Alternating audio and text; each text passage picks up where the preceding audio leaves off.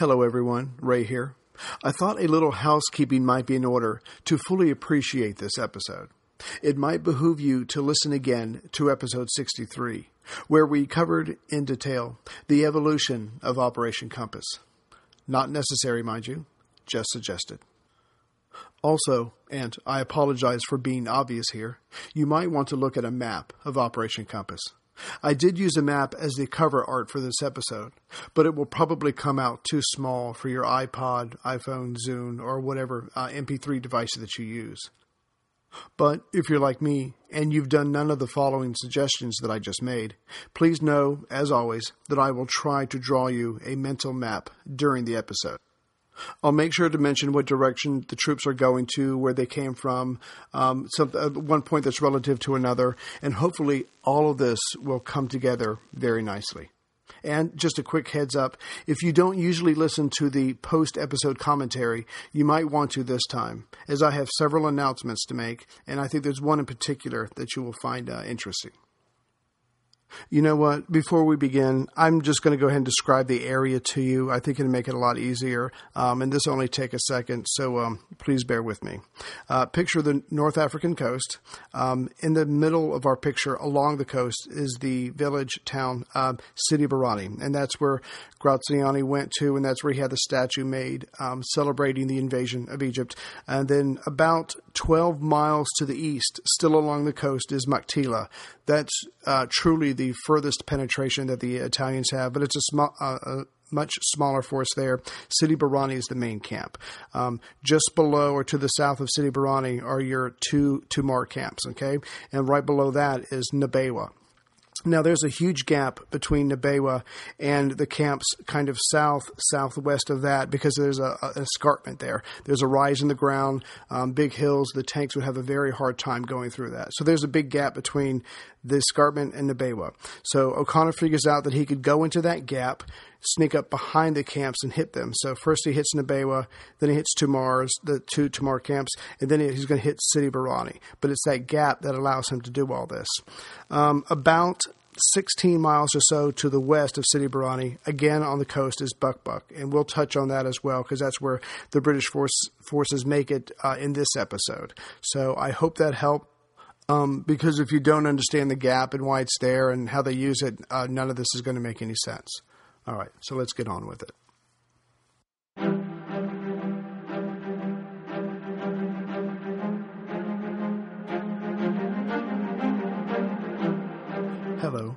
And thank you for listening to The History of World War II podcast, episode 74 Operation Compass.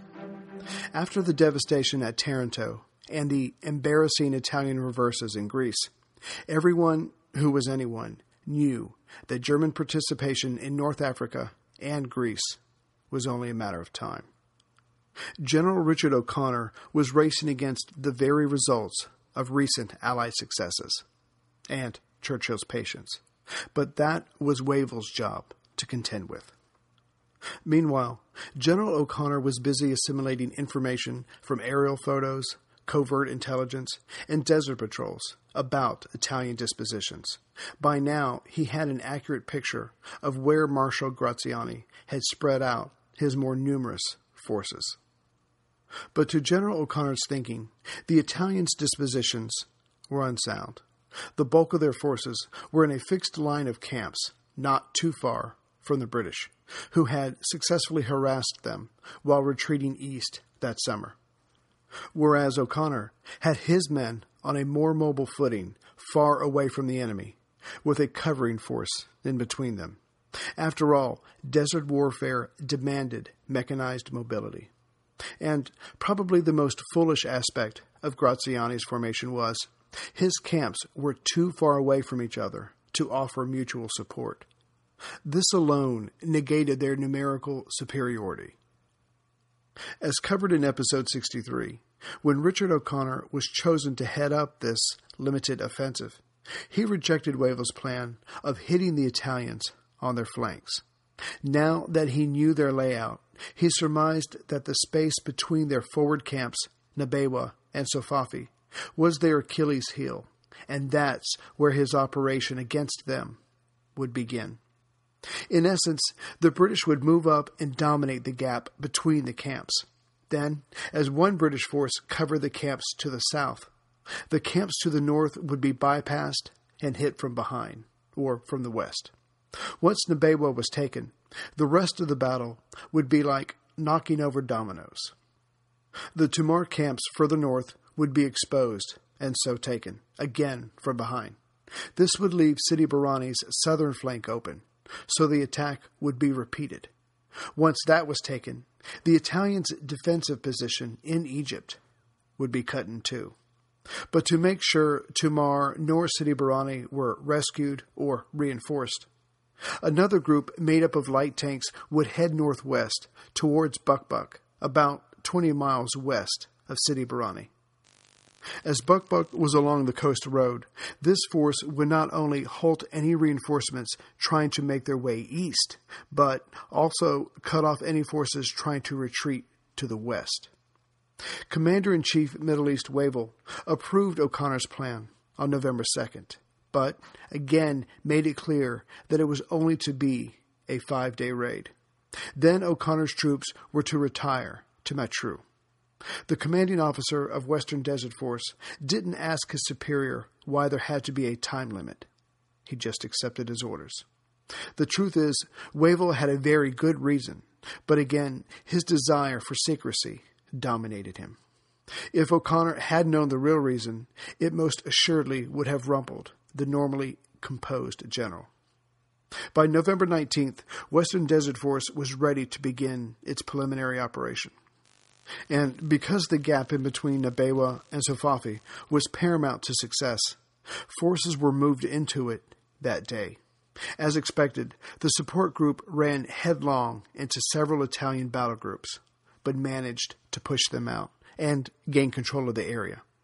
As for the Italians, they considered the attack a raid, nothing more, so left the Allied troops to it. As the time to start the attack was coming closer, it was decided to have a full scale rehearsal on November 26th. The camp replica to be attacked was an exact model of Nabewa. Not that Beresford Peirse's 4th Indian Division knew that. On the morning of the 26th, an artillery barrage began, aimed at the eastern side of the camp, and lasted for two hours. The idea was to practice confusing the Italians. Then the 4th Indian would march on the camp. Afterward, the British leaders got together to dissect the results. Having the infantry hole up, while their guns did their best to soften up the Italians, was judged a waste of time. After all, why give a larger army with a larger air force and certainly more artillery pieces time to react? Speed was the only answer to each concern brought up. So O'Connor went back to the reconnaissance photos and then noticed that all the truck and tank tracks were around the northwest corner of the Camp Nabewa.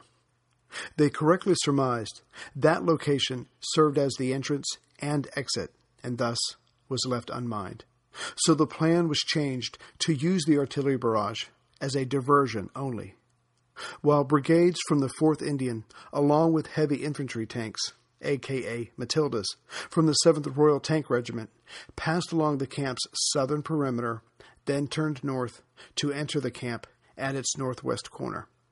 A second full scale rehearsal was set for December 9th. The troops were told that this would allow them to incorporate the changes made, but this was just a red herring, one Wavell would have been proud of. December 9th was the date chosen to begin Operation Compass. Events moved quickly afterward. On December 5th, Wavell sent out his orders of attack to Western Desert Force. The next day, O'Connor issued his own orders. They were all about to find out if the last six months of training and planning had been worth it. Nabewa would be the first camp to be attacked. To do it would be the 4th Indian Division under Beresford Peirse, along with I tanks from 7th Royal Tank Regiment. Meanwhile, Creagh's 7th Armored Division would mask the Sofafi Rabia camps south of the escarpment. On a side note, during all this, Creagh was at hospital so the Desert Rats were under the command of Brigadier Blood Caunter. Meanwhile, along the coast, the Matruh garrison under Brigadier Selby, with help from gunboats of the Royal Navy, would attack Maktila from the east to draw their attention away from the south. As the final jumping off point for the infantry and tanks attacking Nabewa was only 15 miles southwest of the camp, the different formations moved out on December 7th. The idea was for everyone to be in place by late the next day without being detected. That's where the Royal Navy and Air Force came in. Vice Air Marshal Longmore had Italian airfields bombed on the 7th. This again was diversionary, but as an added bonus, numerous Italian aircraft of all kinds were destroyed during the attack. RAF fighters also made sure that no Italian aircraft entered the airspace over the gap or the support group's final destination at its jump off point. However, despite their vigilance, one Italian reconnaissance plane did fly over the 4th Indian Division on the move. But it must have not spotted the long line of tanks or trucks, as no counterattack was forthcoming. Meanwhile, the 15 inch guns of the Monitor Terror, along with the gunboat Ladybird, harassed Sidi Barrani and Maktila.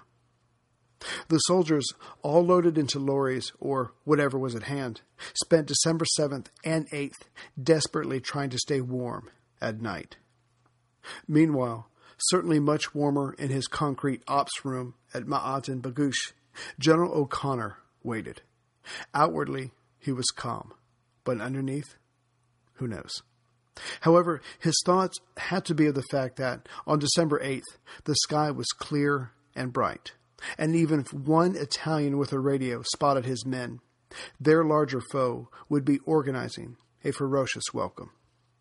On December 8th, the RAF attacks continued to keep the Italians confused, but also to hopefully drown out the noise made by the Matildas as they approached their jump off point.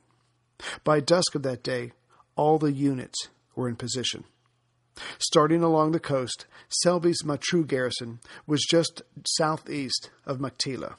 Their job was at first to distract this most forward Italian position, but then be ready to drive them west once a net was in place. Just to their north, closer to the coast, dummy tanks had been set up along the road. To the far south, the 4th Indian Division was just east of the escarpment that divided the Rabia and Sofafi camps below from Nabewa, Tumar, and Sidi Barrani, located above it.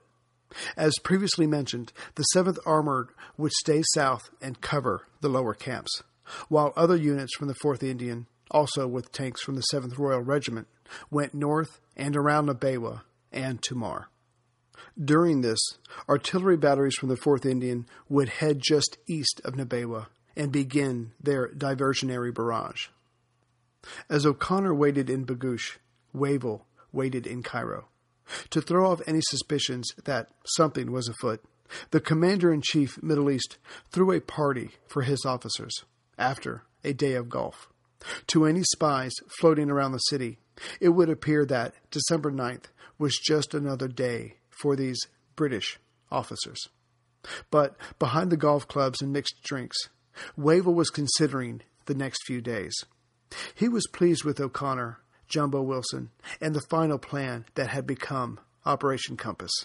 But the Duke of Aosta was still causing trouble in East Africa and had to be dealt with. And the only force that Wavell had for now was the 4th Indian Division. That's why Western Desert Force only had five days to bloody Graziani's nose and kick him out of Egypt. Because either way, success or no, the 4th Indian was heading to Eritrea in East Africa. This would effectively cut O'Connor's forces in half, but it couldn't be helped. Churchill had all but voiced his desire to remove Wavell. It didn't help, of course, that the Prime Minister was not privy to the date of Operation Compass. But Wavell knew that politicians see dates as deadlines, and the hostility between the men was tense enough as it was. The Maletti group stationed at Camp Nabewa was one of the better Italian units, but they had been idle too long. By December 8th, their routine must have seemed as old as the sands. After the sun went down that night, a few shots could be heard from the camp's defenders, and a few flares were shot off looking for invaders. But after midnight, things calmed down. And right after midnight, British troops started making their way further into the gap between the Italian camps. And when all was said and done, Operation Compass would end up being one of those few instances in war where everything goes right against all odds, as if luck itself had placed a heavy wager on the outcome. Then, in the quarter moonlight, Brigadier Savory's 11th Indian Brigade and Lieutenant Colonel Jerram's 7th Royal Tank Regiment, with 48 heavy infantry tanks, broke away from the main assault force and readied themselves for their morning dash.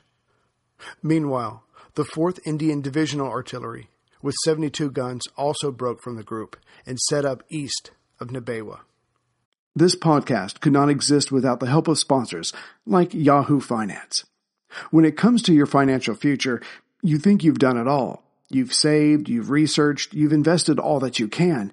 Now, you need to take those investments to the next level by using what every financial great uses Yahoo Finance. I've stressed this in my podcast about command and control, which is exactly what Yahoo Finance is. You can see all your investments and retirement accounts in one place. You can consolidate your views from multiple accounts into one hub and access the expert analysis you need to tend to your entire portfolio with confidence. Yahoo Finance has been around for more than 25 years, and they've worked things out. You've got the tools you need right at your fingertips. I open up my Yahoo Finance and within seconds I can see how my stocks and investments are doing. And basically, investing, it's all about growth. And in order to grow, you need to know what's going on. For comprehensive financial news and analysis, visit the brand behind every great investor, yahoofinance.com. The number one financial destination, yahoofinance.com. That's yahoofinance.com. At 5 a.m. the next morning, the guns of the 4th Divisional Artillery opened up on the camp. They would only continue to fire for an hour, and accuracy nor destruction were their goal. They were to make as much noise as possible, while the assault force made their way west under Nabewa's southern perimeter and then turned north. At 6 a.m., the guns fell silent, and the Italians, thinking that the shells were nothing more than to make sure the camp inhabitants didn't sleep, kept their heads down for another hour and then got on with their day at 7 a.m. But at that moment, some of the artillery guns opened up again, this time to find the range of the camp. That lasted for 15 minutes. Then, all 72 guns opened up on the camp. Still, their objective was to draw the camp's attention to the east. They also made sure that their shells did not find their way to the western side of the camp. As the artillery attack got underway, the heavy infantry tanks made for the northwest corner, followed by lorries. As they approached, about 20 medium M13 Italian tanks were caught outside the perimeter and quickly destroyed. Then, as the Matildas entered the camp, the 2nd Queen's Own Cameron Highlanders and a unit from the Rajputana Rifles jumped out of the trucks, driven by New Zealanders, about 700 yards from the camp, and followed close behind. At first, the Italians thought this was just more harassment, albeit more intense, but when they saw the I tanks enter the camp, they assumed the worst and reacted attacking the invading camps with guns, grenades, and then finally their anti tank guns. It took them a few minutes to realize that even their anti tank weapons were not getting the job done against these yet unseen heavy infantry tanks. And in those few minutes, many Italians were gunned down, including the camp commander, General Maletti, who was killed while confronting a tank with his machine gun. Still, the men in the camp especially the artillery units, gave a good account of themselves. But with the tanks already inside the camp and safe from Italian air power, the battle was a foregone conclusion. Organized resistance was over by 8:30 a.m., and two more hours saw the end to any remaining unaccounted for Italians. Suddenly, the invaders were prison guards, having taken possession of 2,000 prisoners and 35 tanks. This victory cost the British eight officers and 48 men. O'Connor was ready to the results and was soon on his way forward. Meanwhile, the assault force moved north to the Tomar camps. As the prisoners were secured, the 7th Royal Tank Regiment and Divisional Artillery were on the move. Their next task was to support Brigadier Lloyd's 5th Indian Infantry Brigade as it attacked Tomar West, using almost the exact pattern that brought Nabewa low. However, there were two significant changes. The element of surprise was gone, as were six Matildas that had been damaged while forming up to move. They had accidentally crossed into a minefield. Despite Tomar's readiness and the fewer tanks used against them, Tomar West was overrun. Part of the reason for this British success, besides the training and elan of the troops, was that the 5th Indian Brigade's approach was covered by a sandstorm that had recently risen, very near the camp's northwest corner. Also, before the 22 tanks and infantry invaded the camp, the Italians were served another diversionary artillery barrage that caused panic and confusion. However, again, the Italians fought well, especially the artillery batteries. But morale plummeted when they discovered that their guns were unable to stop the Matildas. During the fighting, the sandstorm refused to abate, which caused the struggle to go on longer than expected, if only because the combatants had trouble finding each other to offer combat. But, like Nabewa, with the heavy tanks and infantry already in the camp, even before the contest began, it was another foregone conclusion. By 4:20 p.m., Tomar West was subdued, and Tomar East was soon under attack. But Tomar East would not fall as fast as the other camps. As the 4th Indian Division was attacking there, the one Italian counterattack took place, trying to help their comrades within the camp. But British artillery, already organized and ready to fire on East Tomar, had its fire redirected for a spell, and their shells did more than just drive away the would be rescuers. Those Italian forces targeted were destroyed by the concentrated firepower. The remaining survivors were taken prisoner. Still, this allowed Tomar East to fight just those British forces that had entered the camp, and the Italians fought back savagely. But with their communications down and no reinforcements coming, their resistance only lasted until the early morning of December 10th. During the first day of battle, General O'Connor went everywhere he could, but it wasn't to motivate the troops. They were as eager as he was. Although he didn't know the reason why Wavell said this was only to be a five day raid, he knew he had only that much time to bloody the Italians and wanted to make the best of it.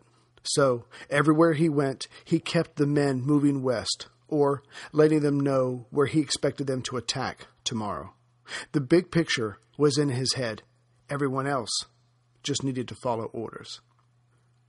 When he visited the headquarters of 7th Armored Division that afternoon, he told Brigadier Blood Caunter, who was temporarily replacing Creagh, to send his patrols past Sofafi, south of Nabewa, and the escarpment the next day, to make sure the Italians there could not escape from that direction. O'Connor then headed north to find Beresford Peirse and the 4th Indian, as they were attacking Tomar East. He heard about the Italian counterattack, then that it was repulsed. So he went on with his directives and planning. O'Connor counseled with Beresford Peirse about what the morrow would bring. O'Connor was radiating energy, but head down, always thinking things through, while Beresford Peirse looked around giving his opinions, all the while smoking his cheroots. They concluded that Sidi Barrani needed to be taken the next day, December 10th. So, as soon as Tomar East was mostly under control, that job being given to the 5th Indian Brigade, Brigadier Lomax's 16th British Brigade was to dash north and cut the coastal road just west of Sidi Barrani. A net was forming around Italy's latest acquisition. Also on the move that night of the 9th was the 11th Indian Brigade. Their job was to cut off any avenue of exit from Barrani to the south. O'Connor's conference in the sand also resulted in Caunter sending another light tank unit northwest because intelligence told them that Italian tanks were forming up to the west of Sidi Barrani. But when the 4th Armored Brigade got there, no tanks were found. So they continued northwest, reaching the coast road, and thus cutting off any traffic between Sidi Barrani and Bukbuk, 20 miles to the west. O'Connor's men were elated, but exhausted, and becoming concerned as they watched the supporting Matildas drop in numbers as the sandstorms, Italian mines, and traveling under their own power all this time took its toll. The various Indian infantry brigades were down to eight heavy tanks. But December 9th had not been perfect for the British. Selby Force, who was to distract their forces in Maktila along the coast and then push hard once they heard that Nabewa had fallen, did not get the news for some unexplicable reason until 3:20 that afternoon. Getting such a late start allowed the 1st Libyan Division in Maktila to offer stiff resistance during the day and then slip out that night to make their way west toward Sidi Barrani. December 10th would be more problematic for the British Commonwealth forces. Because, firstly, the weather had worsened with even more powerful sandstorms. Next, the element of surprise was gone. And finally, now that battle was joined, Italian positions and strengths could only be guessed at. Gone was the control that surprise had given the British. Yet their goal for that day was the major prize, Sidi Barrani. As December 10th dawned, Tomar East was finally brought under control. More Italian prisoners would soon be marching east, deeper into Egypt, but under very different circumstances than they once imagined. The attack on Sidi Barrani under Beresford Peirse commenced during a dust storm at dawn, and the Italians inside, having communicated with their other camps as they fell, focused their defense on the northwest corner as well as to their east, knowing that Selby Force was just on the other side of two divisions slowly retreating back to Barrani. So the attack from the south was unexpected and also undetected, being obscured by the sandstorm. By the time the Italians figured out the truth, British troops and tanks were already inside the perimeter. From that moment on, until the afternoon, the fighting was carried out as the combatants bumped into each other through the swirling sand. The plan had been to use Barrani as a net that would capture not only any loose Italian units that had escaped the previous day's attacks, but also the 1st Libyan Division and Blackshirt troops, after they abandoned Maktila the night before. But again, Selby Force, though for different reasons than previously, did not manage to push the troops before them all the way back to Barrani. So when Barrani fell that afternoon at 4:40 p.m. to Indian infantry and the heavy I tanks of the 7th Royal Tank Regiment, there remained a sizable Italian force east of the town. All that remained west of Barrani were scattered, unorganized remnants trying to hide or find someone to surrender to, to obtain food and water. That night of December 10th, infantry forces, along with their remaining tanks and artillery pieces, moved into place to finish off the two Italian divisions east of Barrani. Ironically, two divisions worth of men was all that O'Connor had for Operation Compass. To O'Connor, Selby, and Beresford Peirse, it didn't seem to matter if the trapped Italians knew the Allied forces were closing in on them. However, prudence was not sacrificed for speed. Still, excitement dominated fatigue as everyone sensed the end was near. Early next morning, December 11th, O'Connor rose and managed not to show his excitement, as he planned to meet up with the 4th Indian Divisional Commander for the coup de grace against the Italian forces in Egypt. However, the commanding general's heart was not as light as it had been when he first awoke. Right before he left, a message from Wavell had come through that, on that very day, O'Connor was to lose the 4th Indian Division, literally half of his forces. Taking a page from Wavell's book, O'Connor decided not to tell anyone just yet and focused on finishing the job at hand. O'Connor and Beresford Peirse met up and then commenced their ferocious attack on the surrounded Italian troops. Like the attacks of the last two days, the battle was a foregone conclusion. The survivors were taken prisoner and organized to begin their long march east. Further west, the 7th Armor Brigade had moved into position the night before and, at dawn, launched themselves at Buq Buq. They just managed to cut off the retreating 64th Catanzaro Division. There would be more prisoners marching east, as their equipment and supplies were confiscated by the victors. However, it was not the same situation further south. The 4th Armored Brigade was ordered to go into reserve, but then ordered to cut off the retreating 63rd Cirene Division from Sofafi. No one ever figured out the why of the conflicting orders, but either way, the Cirene Division made good its escape. For O'Connor, who was losing his well trained and hard fighting men, it appeared to be a sign of things to come. Still, by the night of December 11th, after three days of hard but clever fighting, all Italian resistance east of the Buq Buq Sofafi line was gone. And 24 hours later, the same could be said of all Italian forces in Egypt, except for a rear guard at Sollum. All other Italians were either captured or dead. The tally for three days of fighting saw the British Commonwealth soldiers destroy two Italian corps, capture 38,000 prisoners, which included four generals, and take 73 tanks and 237 artillery pieces. All this cost O'Connor 624 soldiers, killed, wounded, or missing.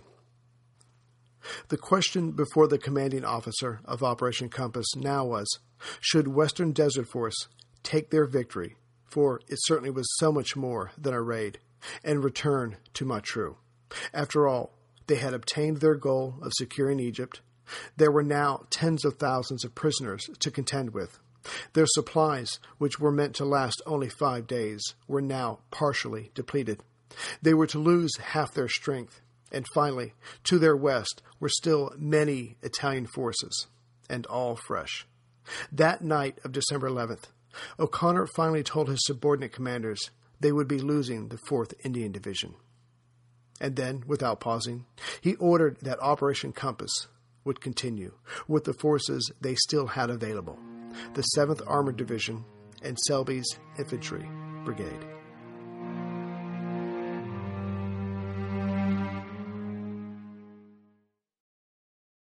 Greetings, everyone from Central Virginia. So, um, sorry this one took so long to get out. I had some trouble with my microphone. Um, I couldn't figure out what was going on with it, and I was tempted to use my previous microphone, the one that cost all of $25, but I decided not to, so I, I had to record some things over and over, but I hopefully this one came out um, okay. I've got several announcements to make, so I'll just jump right into it. First of all, I'd like to thank those who uh, made donations um, Jennifer B. from New York, New York, Robert S. from Sandy Hook, Connecticut, and Craig N.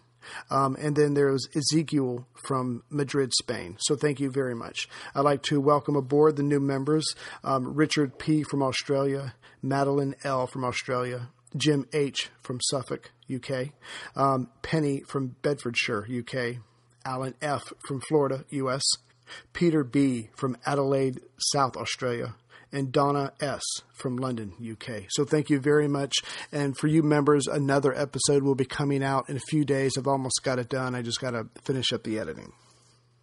For those of you who have written in requesting information for the tour, thank you very much for that. I have sent your information on to the company.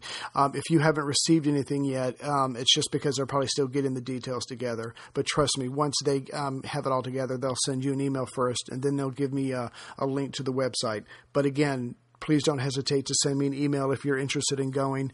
Unfortunately, I, I can't tell you much yet. Um, because they're still working it all out. But as soon as I have the information, trust me, I'll get it to you. So please keep those emails coming.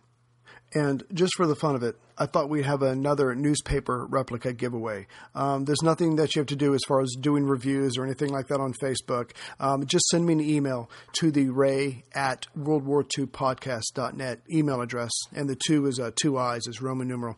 Um, just send me an uh, email and maybe put in the subject area contest, something like that.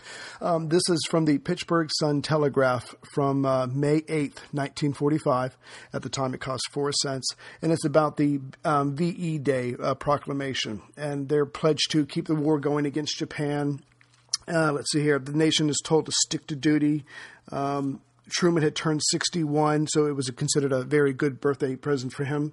Some of the major players who had left the private sector to join the military were now um, giving up their commission and heading back to civilian life. So it was starting to come to an end. Uh, there's a lot of neat little statements in here. I, I think you'll like it a lot. Um, so just send me an email. I'll um, probably have the drawing a month from now just to give people time to hear this and, and enter the contest. And uh, we'll get that going, okay? So I hope you do. I think you'll really like the uh, newspaper a lot. Okay, now my last uh, announcement, and I certainly hope you're excited about this. At least I am. Um, I think I mentioned a couple times that um, I wanted to do another podcast besides this one. And that was one of the major reasons I started the membership, thinking if I could get enough people, I could do this full time, which would give me enough time uh, to actually do both. Because as you can imagine, it's a lot of research, a lot of writing, that kind of thing. But um, I'm going to go ahead and just start my second podcast um, next month. I had originally planned on doing one on the history of the popes, um, but someone had beat me to it. Stephen Guerra. Uh, I think it's called the History of the Papacy podcast. You should check it out, and I hope he does a good job. Um, I gathered a whole bunch of books from my brother in law, who's a priest, started uh, researching, and then he came out with his, so I had to ship them all back and I'm um, so I had another podcast I wanted to do, and now there's been some buzz about somebody doing it on a certain social media.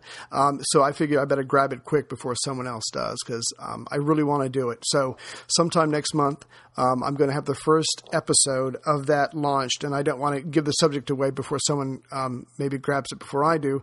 So just look around for it on iTunes, or I'll make an announcement. But it's a it's another podcast besides this one. I think you'll like it a lot. I'll try to keep it interesting. And I just want to let you know to be on the lookout for that.